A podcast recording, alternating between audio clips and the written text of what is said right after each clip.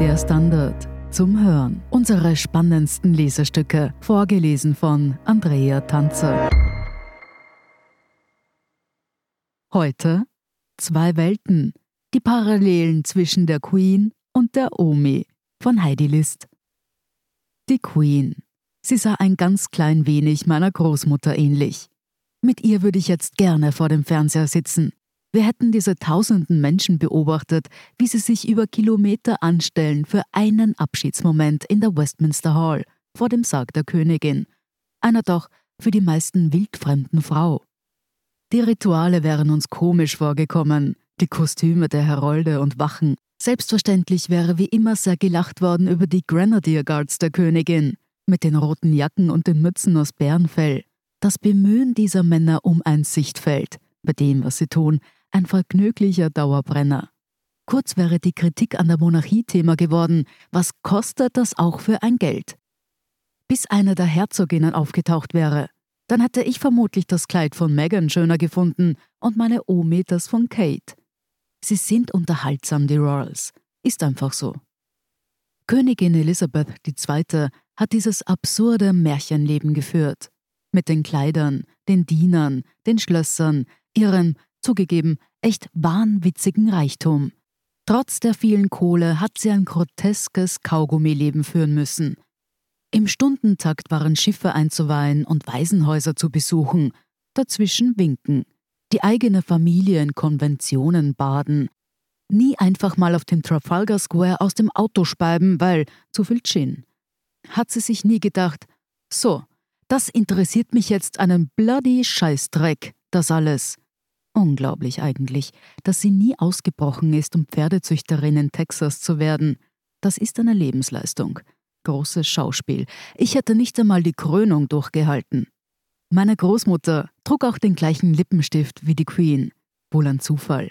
Sie war Jahrgang 1920, ein paar Jahre älter als Elizabeth. Ähnliche Frisuren. Immer wurde ein properes Kostüm getragen.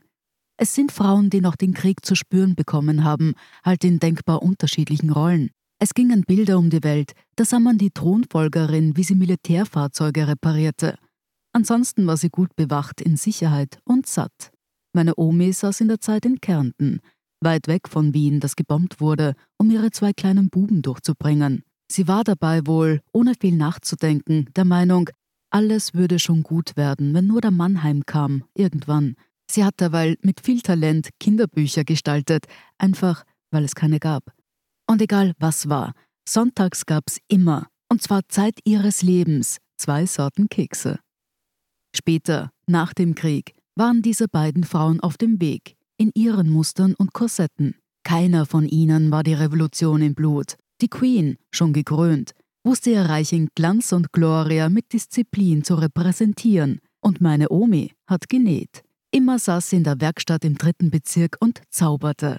Tag aus, Tag ein, Jahr um Jahr. Bettwaren, Schlafsäcke, deren Qualität bis heute legendär ist und die echte Erbstücke sind. Die Dinge sind nach der Heimkehr meines kriegszerrütteten Großvaters komplexer geworden.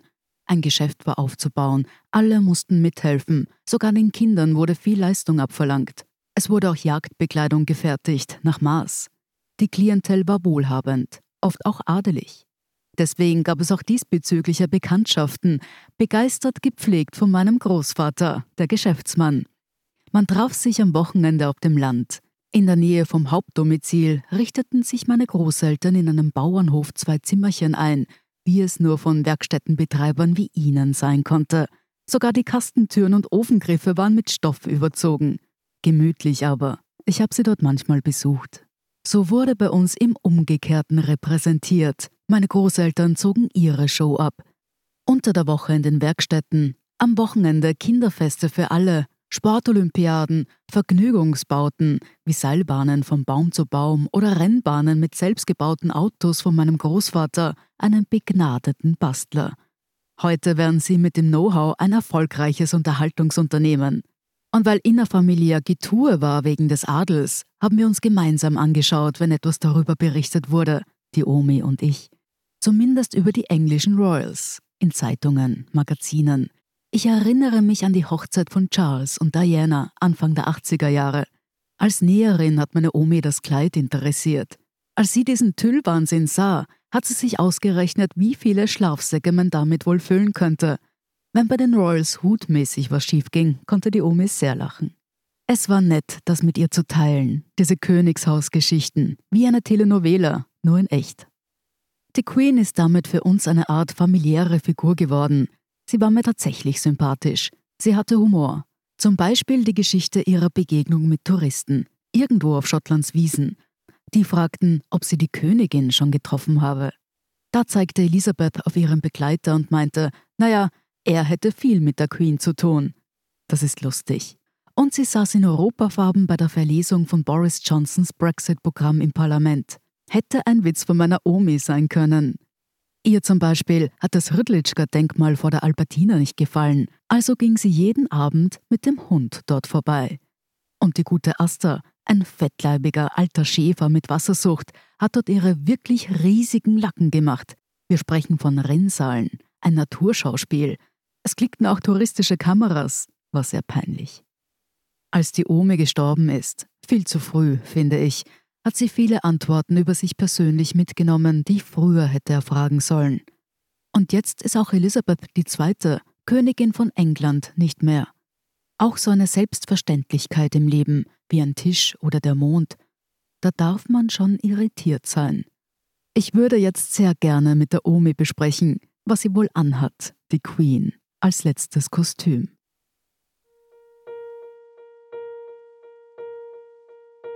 Sie hörten Zwei Welten, die Parallelen zwischen der Queen und der Omi von Heidi List. Ich bin Andrea Tanzer, das ist der Standard zum Hören. Um keine Folge zu verpassen, abonnieren Sie uns. Und wenn Ihnen unsere Leserstücke gefallen, freuen wir uns über eine 5-Sterne-Bewertung. Bis zum nächsten Mal.